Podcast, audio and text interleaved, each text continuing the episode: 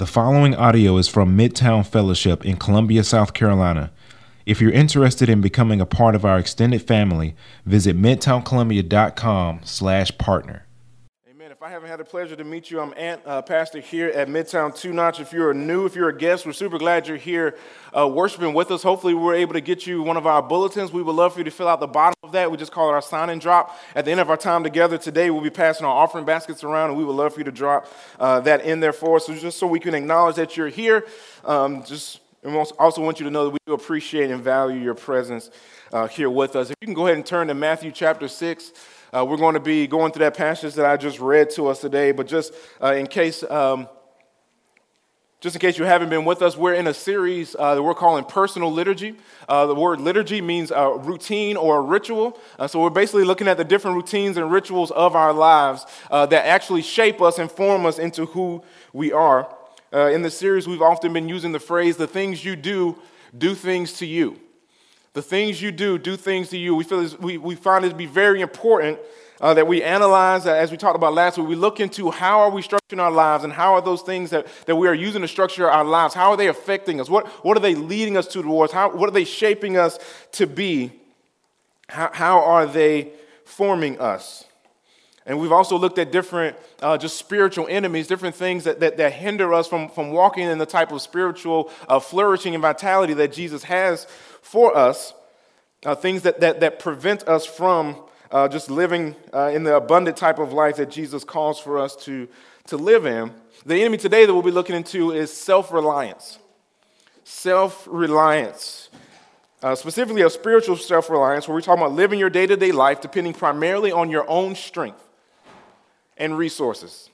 Living your day-to-day life depending primarily on your own strengths, your own strength and resources. It's the mindset that I don't desperately need God in every area of my life. Right? There's probably some times in my life where I feel like I do need God and I'll cry out to him, but but generally speaking, I'm I'm pretty good.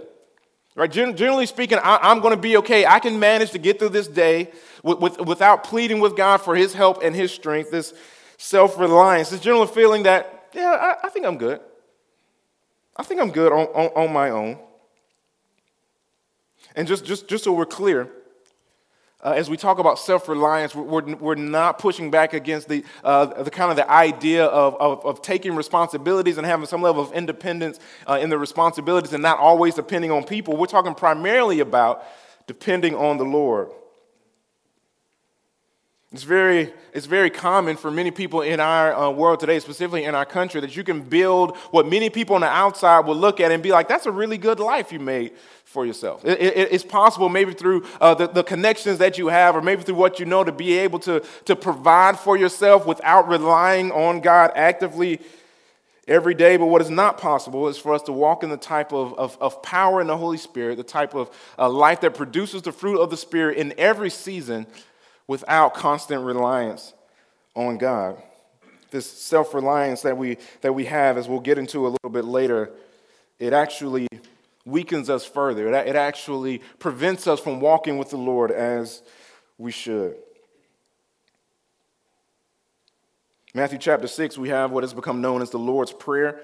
Uh, Jesus teaches us to, to make war with our self-reliance actually by instructing us to pray. That, that prayer is one of the ways that we actually fight against our self-reliance. Prayer is, is actively going to God, and a consistent prayer life is actively going to God, the one who is our strength, the one who is all-powerful. And in doing so, we're constantly reminding ourselves and acknowledging that, that we cannot just rely on ourselves, that we do need his strength, his help, his power in our lives. I'll read that passage again, and then I'll, I'll pray for us one more time. But when you pray, Matthew six, six through thirteen. But when you pray, go into your room and shut the door and pray to your Father who is in secret. And your Father who sees in secret will reward you. And when you pray, do not heap up empty phrases as the Gentiles do, for they think they will be heard for their many words. Do not be like them, for your Father knows what you need before you ask him. Pray then like this: Our Father in heaven, hallowed be your name. Your kingdom come, your will be done on earth as it is in heaven. Give us this day our daily bread, and forgive us our debts, as we also have forgiven our debtors.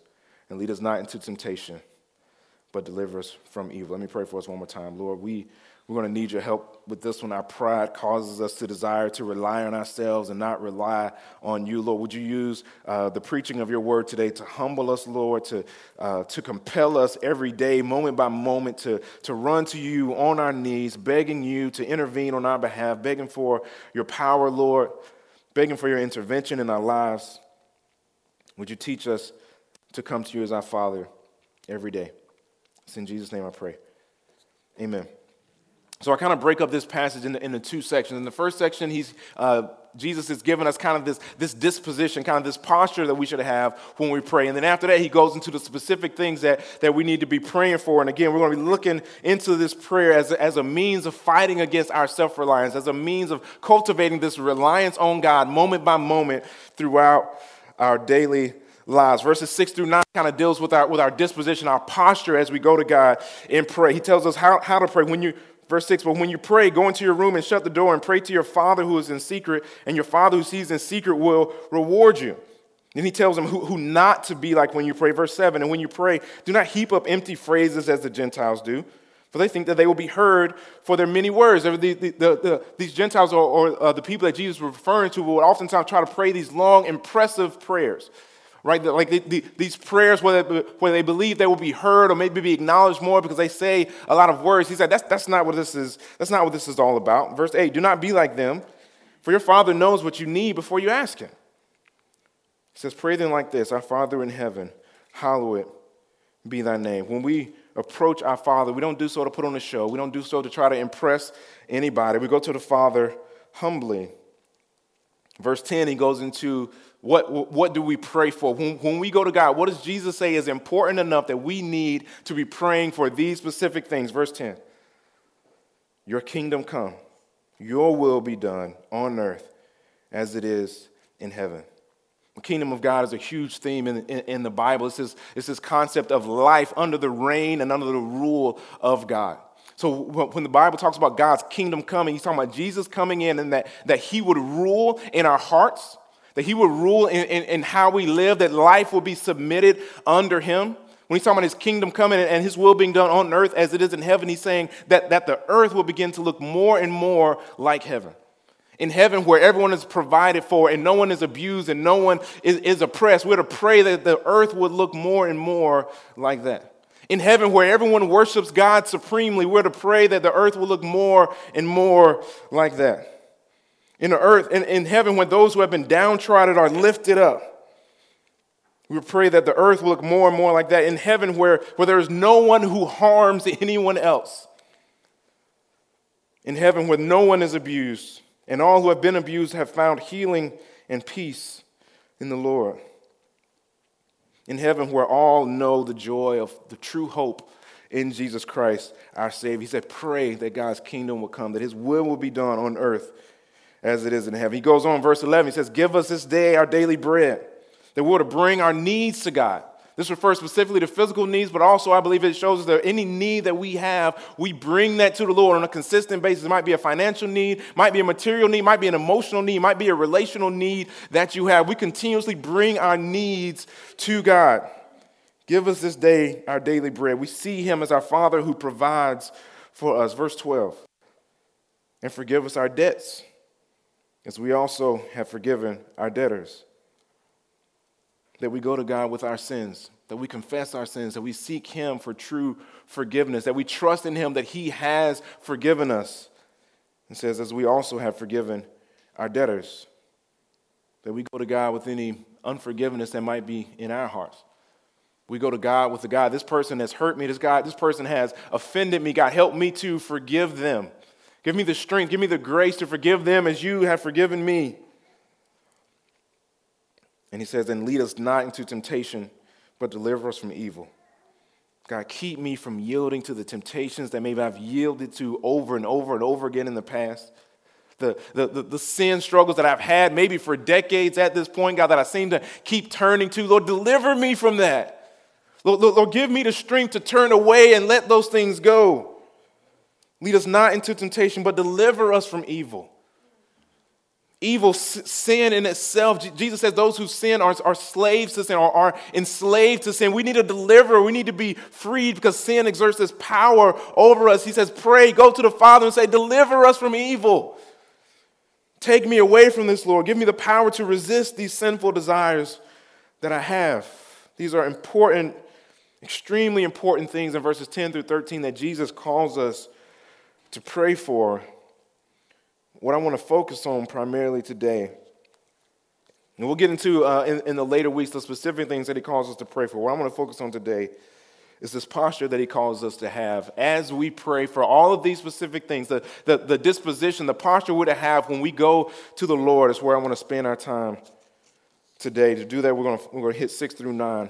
One more time, there's this one word, I don't know if you caught it, that is brought up four times in verses six through nine. I believe it's the primary point that Jesus wants us to get as we understand how we actually go to God. Verse six, but when you pray, go into your room and shut the door and pray to your what? Who is in secret, and your what? Who sees in secret will reward you. And when you pray, do not heap up empty phrases as the Gentiles do, for they think that they will be heard for their many words. Do not be like them, for your what? Knows what you need before you ask him. Pray then like this. Look how he starts this prayer. Our in heaven, hallowed be your name. The emphasis here, and I believe this is the thing that Jesus wants us to understand first and foremost about our prayer life. We go to our Father. And that dictates how we pray for no, more, no matter whatever it is that we are praying for. We go to him knowing, first and foremost, he is our Father. First words in the prayer, our Father in heaven. We approach him as one that we have a relationship with. We approach him as one that we trust and one that we look up to, one that we know is going to be there for us. That is how we approach God. We approach him knowing he's our forever dad. That is always with us. And then it says, hallowed be your name. This Greek word for, for hallowed there is used to, to, to refer to something as being holy and being set apart. It is used to describe something that is pure, that, that is free from the guilt of sin, something that is completely righteous. Jesus says here that our God is both holy and Father. He is pure and free from sin, and he is our dad, which is absolutely crazy because if you know anything about the holiness of God, and his standard for purity and cleanness for those who come before him, you know we should never be able to call him holy and Father at the same time. God's standard for holiness is that he is so pure, so free from sin that he does not allow, he does not look upon with favor any sinful thing in his sight. The, the, those who are sinful do, do, do not have the right to fellowship deeply with God. Isaiah fifty-nine verse two says it like this. But your iniquities have made a separation between you and your God, and your sins have hidden his face from you so that he does not hear. God is telling his people in the Old Testament that because of their sin, there's been there's a separation between them and God. Now it says he has turned his face from them. That sin, the biggest problem in the Bible is that sin has come in and the relationship that mankind had with God in the, in the Garden of Eden has now been fractured, has now been separated. He sent them out of the Garden of Eden, out of the place where he most fully manifested his presence because of his holiness. He hates, he detests sin more than anything else. He is so holy, pure, clean, and sinless that those who carry the guilt of sin cannot truly fellowship with him. Micah chapter three, verse four, he basically says the same thing. Then they will cry out to the Lord, but he will not answer them. Instead, he will hide his face from them at that time because they have practiced evil deeds. This is the same point. He says he has hidden his face from them. This is a picture of, of a lack of fellowship, a lack of relationship with God because of their sin. God is not responding to them as a loving Father because of their sin. And this is the, the dilemma for all of us. Romans three, chapter, Romans chapter three, verse twenty-three says, for all have sinned and fallen short of the glory of God. All of us deserve, and let me be extremely clear with this, all of us deserve, because of our sin, because we've turned away from God so much, to not know him, to not be in relationship with God. That is what we all deserve, all of us. We've chosen to turn away from him. We've hurt those that he has made in his image and that he loves. We've desired his provision while rejecting his heart. We've desired his love but rejected his lordship. We've desired, we've decided that we want to know him, but not trust that he knows best for our lives. All have sinned and fallen short of the glory of God. And yet, Jesus says in Matthew chapter six, verse nine, pray then like this, our Father in heaven, hallowed be your name.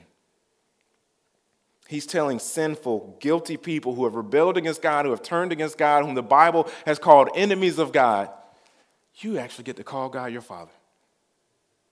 That, that he, he will actually be your Father, no matter how much you have rejected him, for all those who place faith in him. How does he do this? He knows about twenty chapters later in the book of Matthew, he's going to go to the cross. He's going to carry the sins of the world on his back. He's going to take the sins upon himself. He's going to give all who place faith in him credit for his life of righteousness, that those who were once enemies are now welcomed as sons and daughters. Isaiah fifty-three six says it like this, all we like sheep have gone astray. We have turned everyone to his own way, and the Lord has laid on him the iniquity of us all. That word iniquity just, just means wickedness or sinfulness. It says that Jesus took, this is the, the good news of the gospel, that Jesus took our wickedness upon himself. He took our sinfulness upon himself, died on the cross, and was raised from the grave, offering the gift of his righteousness to all who believe in him. So now when God sees us, he doesn't seize us for all the flaws and all the times that we've turned away from him and all the times that we've rebelled against him. That's not what he sees. He doesn't see us as these people who are stained and marred by sin, but rather he sees us as those who are clothed in the very righteousness of God himself when he sees us. That is the confidence that we have, that we go to our God as Father. We, we, we don't go to him timidly, like we don't deserve to, to be with him. We know that Jesus deserved to be in, in the presence of the Father, and he gave us access to fellowship with God when he was condemned in our place on the cross. We go to our God now as Father. He sees those who were once sinners, and he sees us now as being transformed into saints. Those who previously did not know God as now those who are, who are able and worthy to stand in his presence from now until eternity, calling him Father, with the assurance that he will never hide his face from us. No matter how many times we've turned our, our face from him, no matter how many times we've turned our back on him, knowing that he will never hide his face from us, no matter what or how we sin against him, if we are truly his, then he is truly our Father, a Father who will always be there, who will be there to sustain us through the difficulties and hardships of this life, and then be there waiting for us in the next life to take every difficulty and hardship away from us as his people. This is our loving Father. This is what we must know, what we must understand if we are to pray as Jesus instructs us to.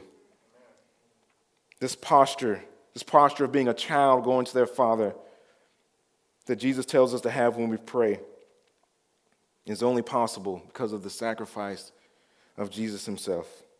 Where the only one who deserved to be the Son of God got condemned as a sinner. So those who deserve to be condemned as sinners get to be sons and daughters of God. This is the mind-blowing good news of the gospel that we see present in Matthew six nine. Our Father in heaven, holy is your name. God is our perfect Father. He loves us perfectly. This is the foundation for our prayer life. If you don't understand this, or the, the degree to which you understand this is the degree to which that our prayer lives are actually able to thrive and flourish, and the degree to which we do not understand this is the degree to which we will not approach God as we should, and we will struggle. We will struggle mightily as we pray to him. A couple weeks ago, uh, I know uh, a lot of you guys were here. Uh, we had our, our, our ordination Sunday. It was, we had a, people from out of town that were here. Uh, and so afterwards, uh, I know we don't generally uh, do this uh, here, but uh, in, in some churches, there's a, after the, the preacher, after he preaches, oftentimes he goes and stands at the door, and uh, people will kind of like form a line and like talk to him and tell him if they like the sermon, if they hated the sermon, or whatever it is that they tell him. I don't know if we don't do that here. Anyway, so I'm right here afterwards, and I think some of our uh, people from out of town, that's what they were more used to. So it was like a little line of people right here. Uh, and I was just chilling. I was like, all right, I guess we're doing this. We're doing this. Cool.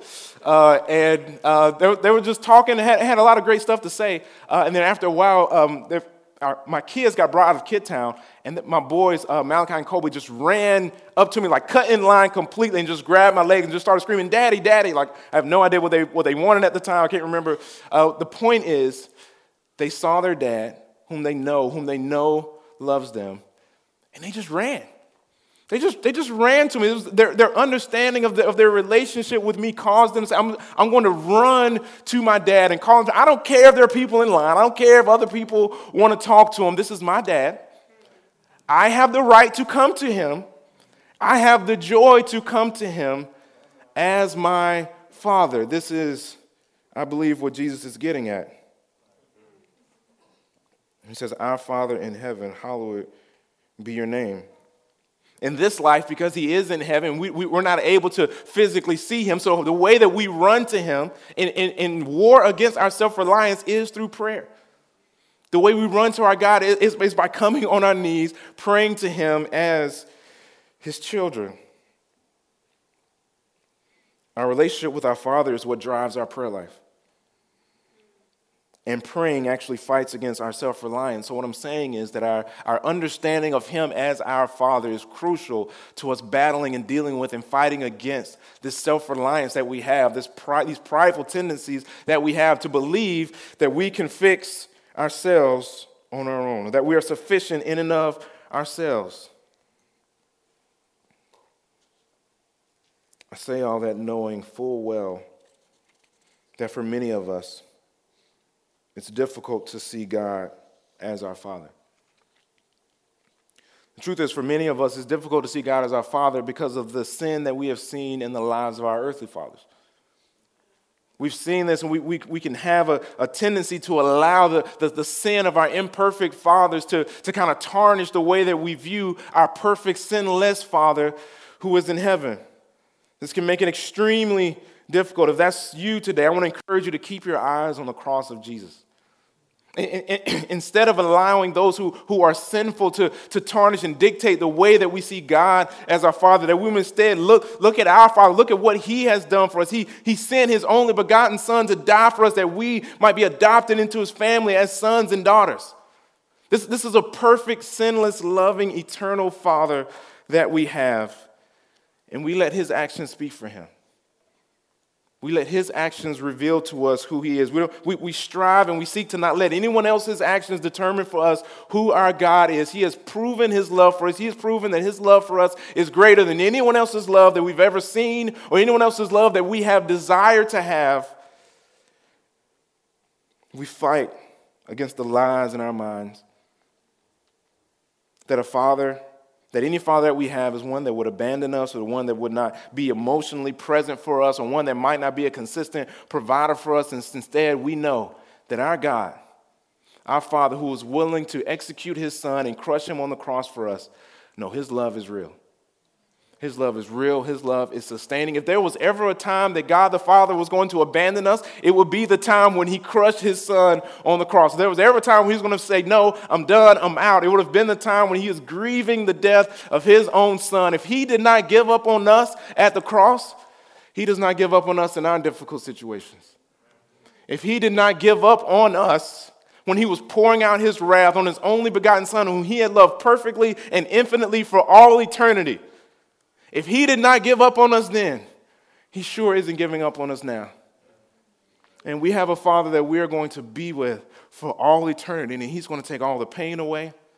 He's going to take every wound away, every wound away and every scar away that we felt from the sin of our natural fathers. He's going to take it all away. Every wound, every scar will be a distant memory in the rearview mirror, and we will be amazed as we gaze at the glory and beauty and love of our Father. This is who we pray to. He has proven his love. He has proven his presence. He has proven his desire for us. He pursues us relentlessly. This is the foundation of our prayer life, that we approach him as a child who knows the love of our Father. Jesus continues to expound on this idea of us coming to God as, as children in Luke chapter eighteen. Excuse me. This should be a word uh, that I want to focus on in verse fifteen. Luke eighteen, fifteen through seventeen. Now they were bringing even infants to him. Remember that word infants.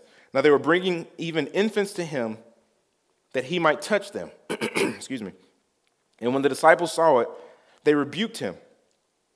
So the, the, the people are bringing infants to God. At this time, children were, were very much looked down on. They were kind of, they, they weren't seen probably as, as fully human, if we're being honest. And, and so the people were bringing these infants to Jesus, and his disciples who were around him were saying, why y'all don't bring these infants to Jesus? Jesus has more important things to do. Verse sixteen, but Jesus called them to him, saying, let the children come to me, and do not hinder them, for to such belongs the kingdom of God. So the first thing he says is that to, to such, to, to children belong the, the, the kingdom of God. That children also are able to, to place faith, excuse me, place faith in Christ and join his kingdom. But also, here's what he says. And this is what I want to focus on for today. Verse seventeen. Truly I say to you, whoever does not receive the kingdom of God like a child shall not enter it. I'll say it again. Verse seventeen. Truly I say to you, whoever does not receive the kingdom of God like a child shall not enter it. In verse fifteen, the type of children that they were bringing to Jesus were infants. The disciples rebuked them and say, don't do that. But then Jesus says, no, no, no, let the children come to me. And then he looks out to a group of adults and says, unless you come to me like this, like these infants, thank you. You see, I'm struggling up here. I appreciate that. Unless you come to me like this, like these infants, you do not enter the kingdom of God. Jesus says, I have a four-month-old at the house, right? Here's one thing that I'm consistently reminded of every day of my life. There is no one more helpless than an infant. No one is more dependent upon the provision and upon the strength and the capacity of others as much as an infant is. And all the parents said, thank you. She can't, she literally can do nothing for herself. She can't get her own food. She can't even bring the food to her mouth by herself. She can't clean herself. She can't dress herself. She can't protect herself from anything at all. She is completely helpless, completely dependent upon someone else to provide for her, to take care of her, to get her through every single day of her life. She is completely insufficient on her own. Jesus, as the infants are being brought to him, says to them, unless you enter like this, you do not enter the kingdom of heaven. That the posture of everyone who is a follower of Jesus, that we've all come to this point in our lives where we throw our hands up and say, God, I can't do this on my own.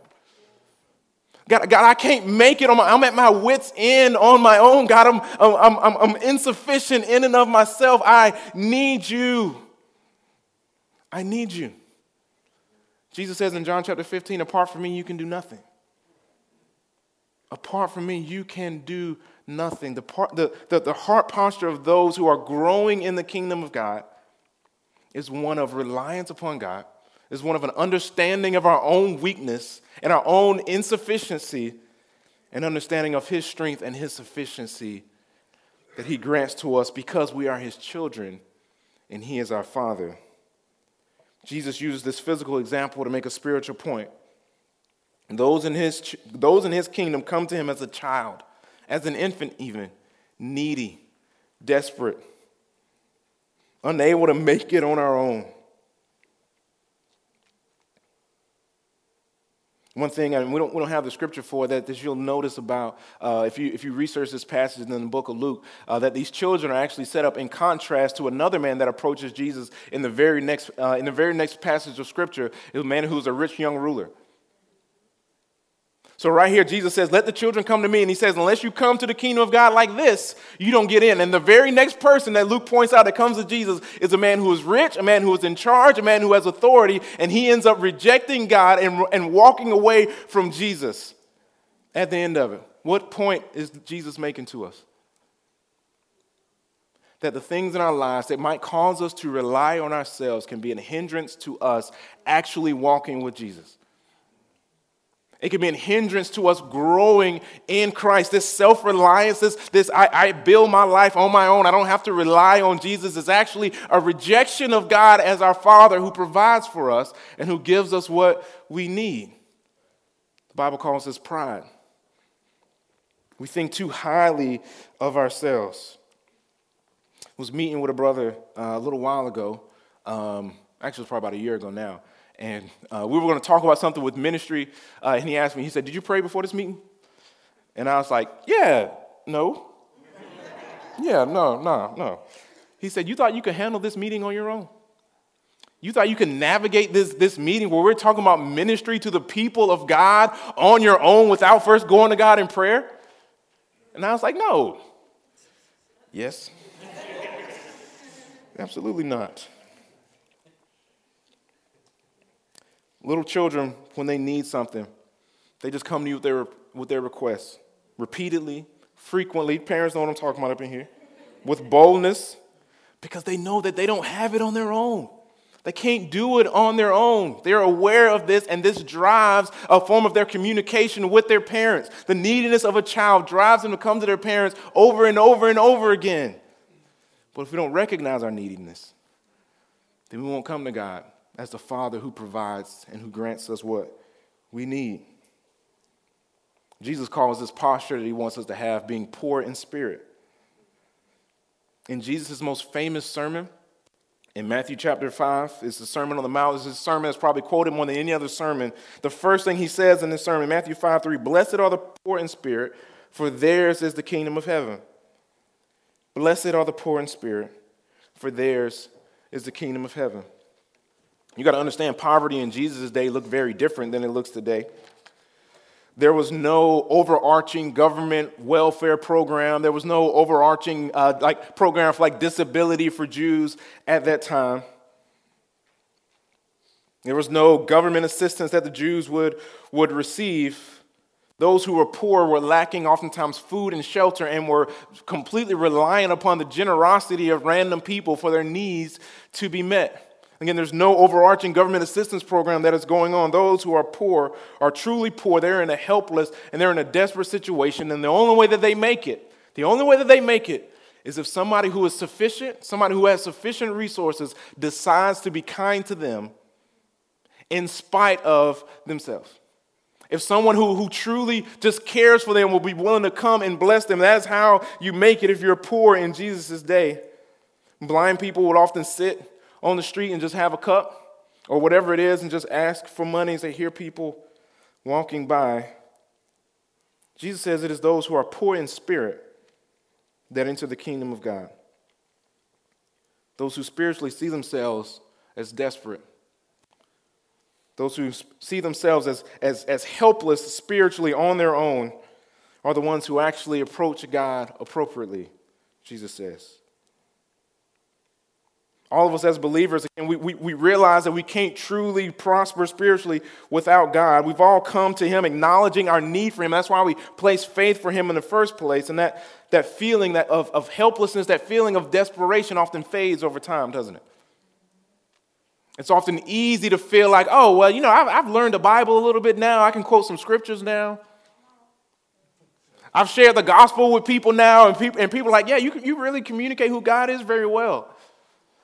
Right? Maybe you were at a place before where you were in a desperate situation financially, but now you got money now, so you're like, I don't pray to God like that like I used to.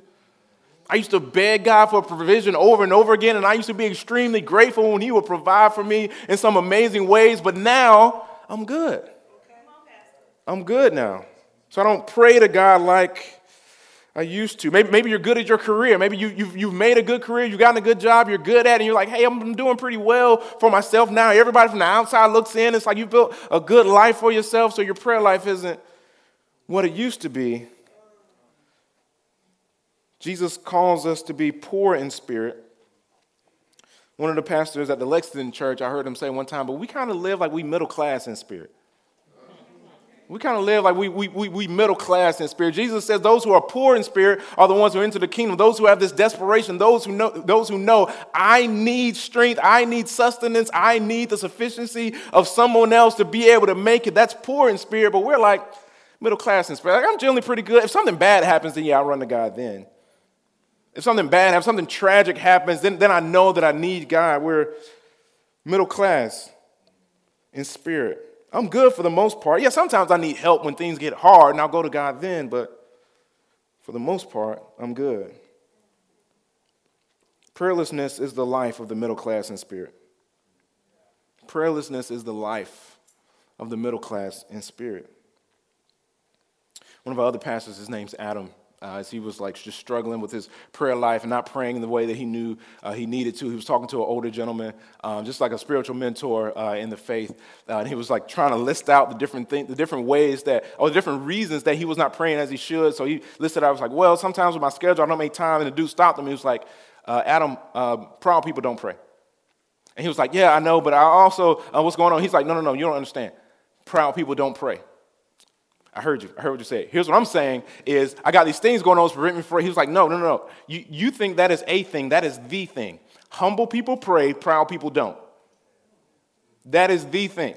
Humble people, desperate, needy people for God pray. Proud people do not pray. This is what he told Adam. I want to disagree with that with everything that I have. I'm going to be honest with you. But I can't. I've noticed in my own life, my, my prayer life fluctuates with how well I think I'm currently doing with my life. I've said multiple times before, I, I, I'm surprised God has not brought more hardship into my life than he has, because I know I will come to him more.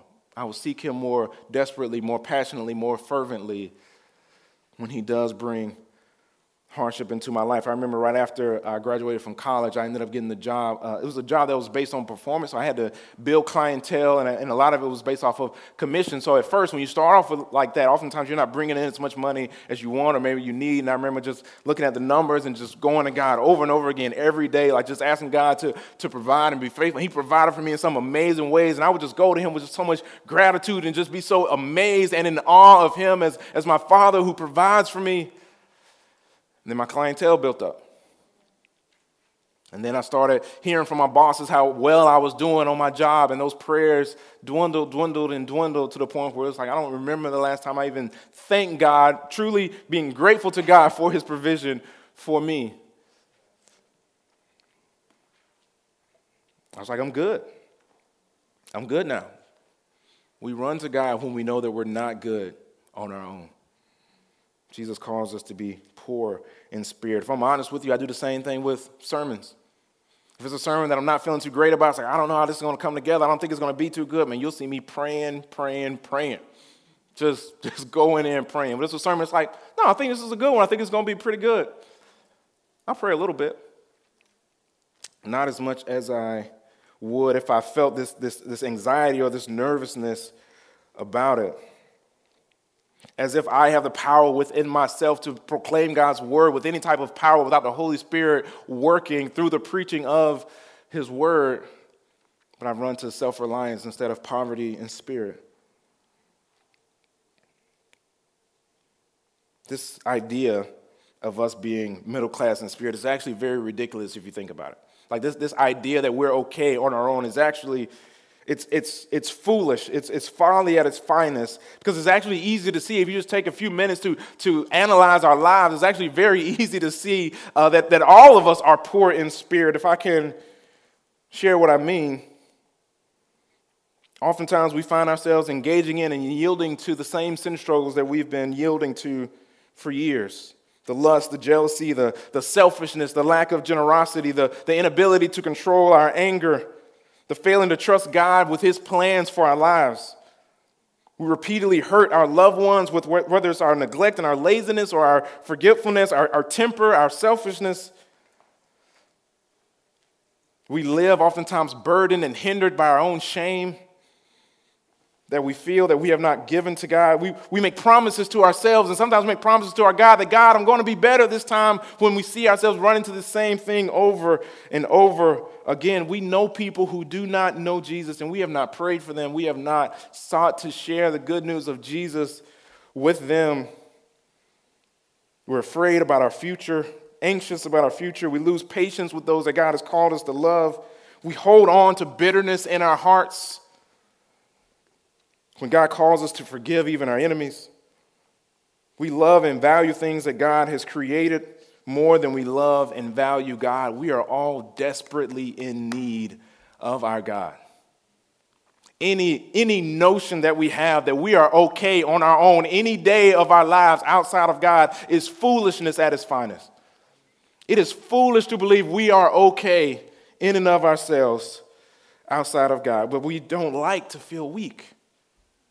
We don't like to feel insufficient. Our pride has this desire in us where we want to feel like we're okay on our own. Middle class in spirit just feels better than being poor in spirit. You, you hear it in the phrases we say. Oh, if you just believe in yourself, you can accomplish anything. Don't believe that foolishness. Don't believe that foolishness. We rely and depend on God. We rely and depend on God as believers, as those who follow him. It's, it's not, the issue is not do, do, we, do we believe in ourselves enough. The issue is, do we believe in our God enough to run to him over and over again as his children whom he loves? We don't like to hear stuff like this because we don't like being weak. We don't like feeling helpless on our own. But might this humility that God is seeking to birth in us, might it lead us to further and further prayer? I say prayer is the thing that, that allows uh, the, the, the helpless to be able to find strength instead of being hopeless. Prayer allows us to be helpless without being hopeless because we're running to him, running to the one who can actually do something about our weakness. Second Corinthians chapter twelve, verse nine says it like this. This is Paul talking about what God has said to him. But he said to me, my grace is sufficient for you. That word great grace, you can also translate it kindness. It refers to God showing us favor in spite of what we've done, even when we don't deserve it. But he said to me, my grace is sufficient for you, for my power is made perfect in weakness. He said there's an aspect of his power being, being perfect. His power is, his power is, being, is revealed to be perfect when, when we acknowledge our weakness. It reveals how glorious his power actually is. Paul says this is his conclusion after hearing this from God. Therefore, I will boast all the more gladly of my weaknesses. I'm not hiding my weaknesses. I'm not pretending like they're not there. I'm not in denial of my weaknesses. He says, I'm going to acknowledge them. He says, therefore, I will boast all the more gladly of my weaknesses so that the power of Christ may rest upon me. He, he, he's not trying to act like his weaknesses disappear. He's, he's trying to hold his weaknesses out. He's trying to acknowledge them, understanding that that is actually creating space for the power of Christ to work in his life. We spend so much time trying to act like we're not weak. We spend so much time trying to hide our weaknesses from ourselves, trying to hide our weaknesses from others. Somebody brings up our weaknesses and we want to fight them. We, we want to confront people for confronting us in our weakness. Paul says, My power, or God said to Paul, my power is made perfect in weakness. Weakness is not something that we try to ignore. Weakness is something that we use to fuel us to run to God. See, the Christian that sees God correctly actually sees weakness as a means of, of gaining more of God and knowing him more and more. We must embrace this poverty of spirit. We must be willing to first acknowledge to ourselves our weakness. We must be willing to, to go to God and present to God our weakness, knowing that he already knows it, but he desires us to come to him with our cares and with our weaknesses. And I would say it's also important that we acknowledge our weaknesses with others, that they might pray for us as well. Paul says that his weakness allows God's perfect power to be on display. He says, I'm going to boast in it. Fam, my prayer for us is that we would embrace being poor in spirit, that we wouldn't run from the fact that we are weak, but we would let our weakness cause us to run to the Father, our loving, kind, patient, providing Father who was always there for us, who was here for us every step of the way in this life and is strong enough to carry us to eternal paradise with him in the next. Our challenge uh, for this week, if you haven't been with us every week, we've been doing a different challenge in our series, uh, Personal Liturgy. The, the challenge for this week is simply to pray through the Lord's Prayer every day. That we would use the Lord's Prayer as different prompts to, to, to instruct us on how we might pray. And in doing so, that we would make war, make war with the pride in our lives. That we would make war with the self-reliance in our lives. I want to go through, I'll just read, and you, you'll see it in the app. If you don't have the app, we would love for you to uh, to download uh, that. You can just go to the, uh, the, the Apple Store or the uh, Android uh, Google Play Store and download the app. It's just called Personal Liturgy. And what you'll find is I'll just walk through very briefly uh, what we'll find this week. One of the, one of the first things you'll see, it'll, it'll just say, Our Father in heaven, hallowed be your name. And it'll give you some type of prompt that is a prayer prompt responding to that. Maybe it's thanking God for being our Father, even though we don't deserve to have him as our Father. So maybe the first thing you'll do is you'll pray, God, just thank you for being my Father. Just thank you for being my dad and just being there for me forever. Then it'll say, your kingdom come, your will be done on earth as it is in heaven. This will be our opportunity to pray for God's kingdom to come, for God's power to move in our world. In your heart, in your home, in your family, in your friends, at your job, in Columbia, in the inner city Two Notch, that God's kingdom will come with power, that we would see God snatch people out of the kingdom of darkness and into the kingdom of his dear son, that we would pray, your kingdom come, your will be done on earth as it is in heaven. That just like in heaven, the downtrodden have been lifted up, that that would be the case for our world, for our neighborhoods, for our community.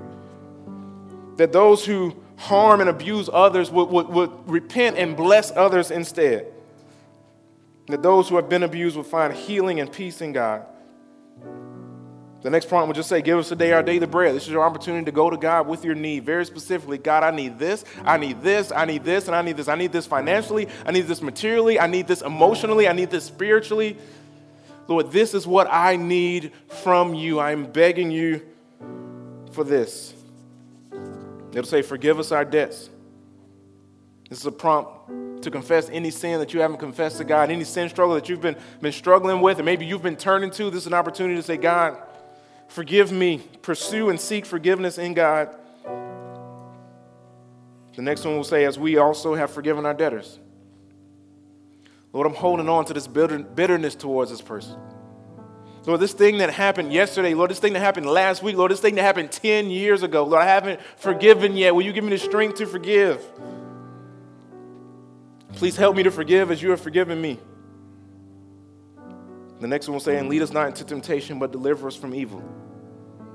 Lord, keep me from yielding and submitting to these temptations over and over again. Lord, would you give me the strength and the power to say no today? And then tomorrow you pray the same thing. Lord, would you give me the strength and power to say no to this thing today? And we live out this daily reliance on God, on the one who has the power to free us from evil. I believe as we do this, as we commit to this ongoing everyday prayer, praying through the Lord's Prayer, that it will fight against the self-reliance in our lives, that, that praying to God to provide for us and be there for us to provide the power that we need will just become a part of our everyday lives. That this spiritual enemy of self-reliance, that God, through the power of the Holy Spirit, would weaken it and break it under his mighty hand in our lives. My prayer is that all of us will commit to this challenge this week. As we fight self-reliance, I'll pray for us and I'll transition to our time of partaking in communion together. Lord, you are, first, you're our Father. You look out for us. You protect us. You provide for us. Lord, you are truly what we need. Truly what we need. Lord, I pray for every one of us, Lord, that's gathered here in our presence today, God, that just has trouble seeing you as a loving Father, that has trouble seeing you as someone who has their good in mind every day, every moment of their lives, has trouble seeing you as one who continuously pursues them moment by moment. Lord, I pray for faith for them. I pray for encouragement, Lord, to see you with new eyes, eyes that see through the cross of Jesus and understand your love and your commitment and your faithfulness to us as your people. And that sees you as a loving Father that just is eager for us to run up to in prayer. Lord, for all of us, we can grow in this. We can, we can grow in this posture of, I'm just a child who is helpless without you. We need you to do this work in our hearts. It's in Jesus' name I pray.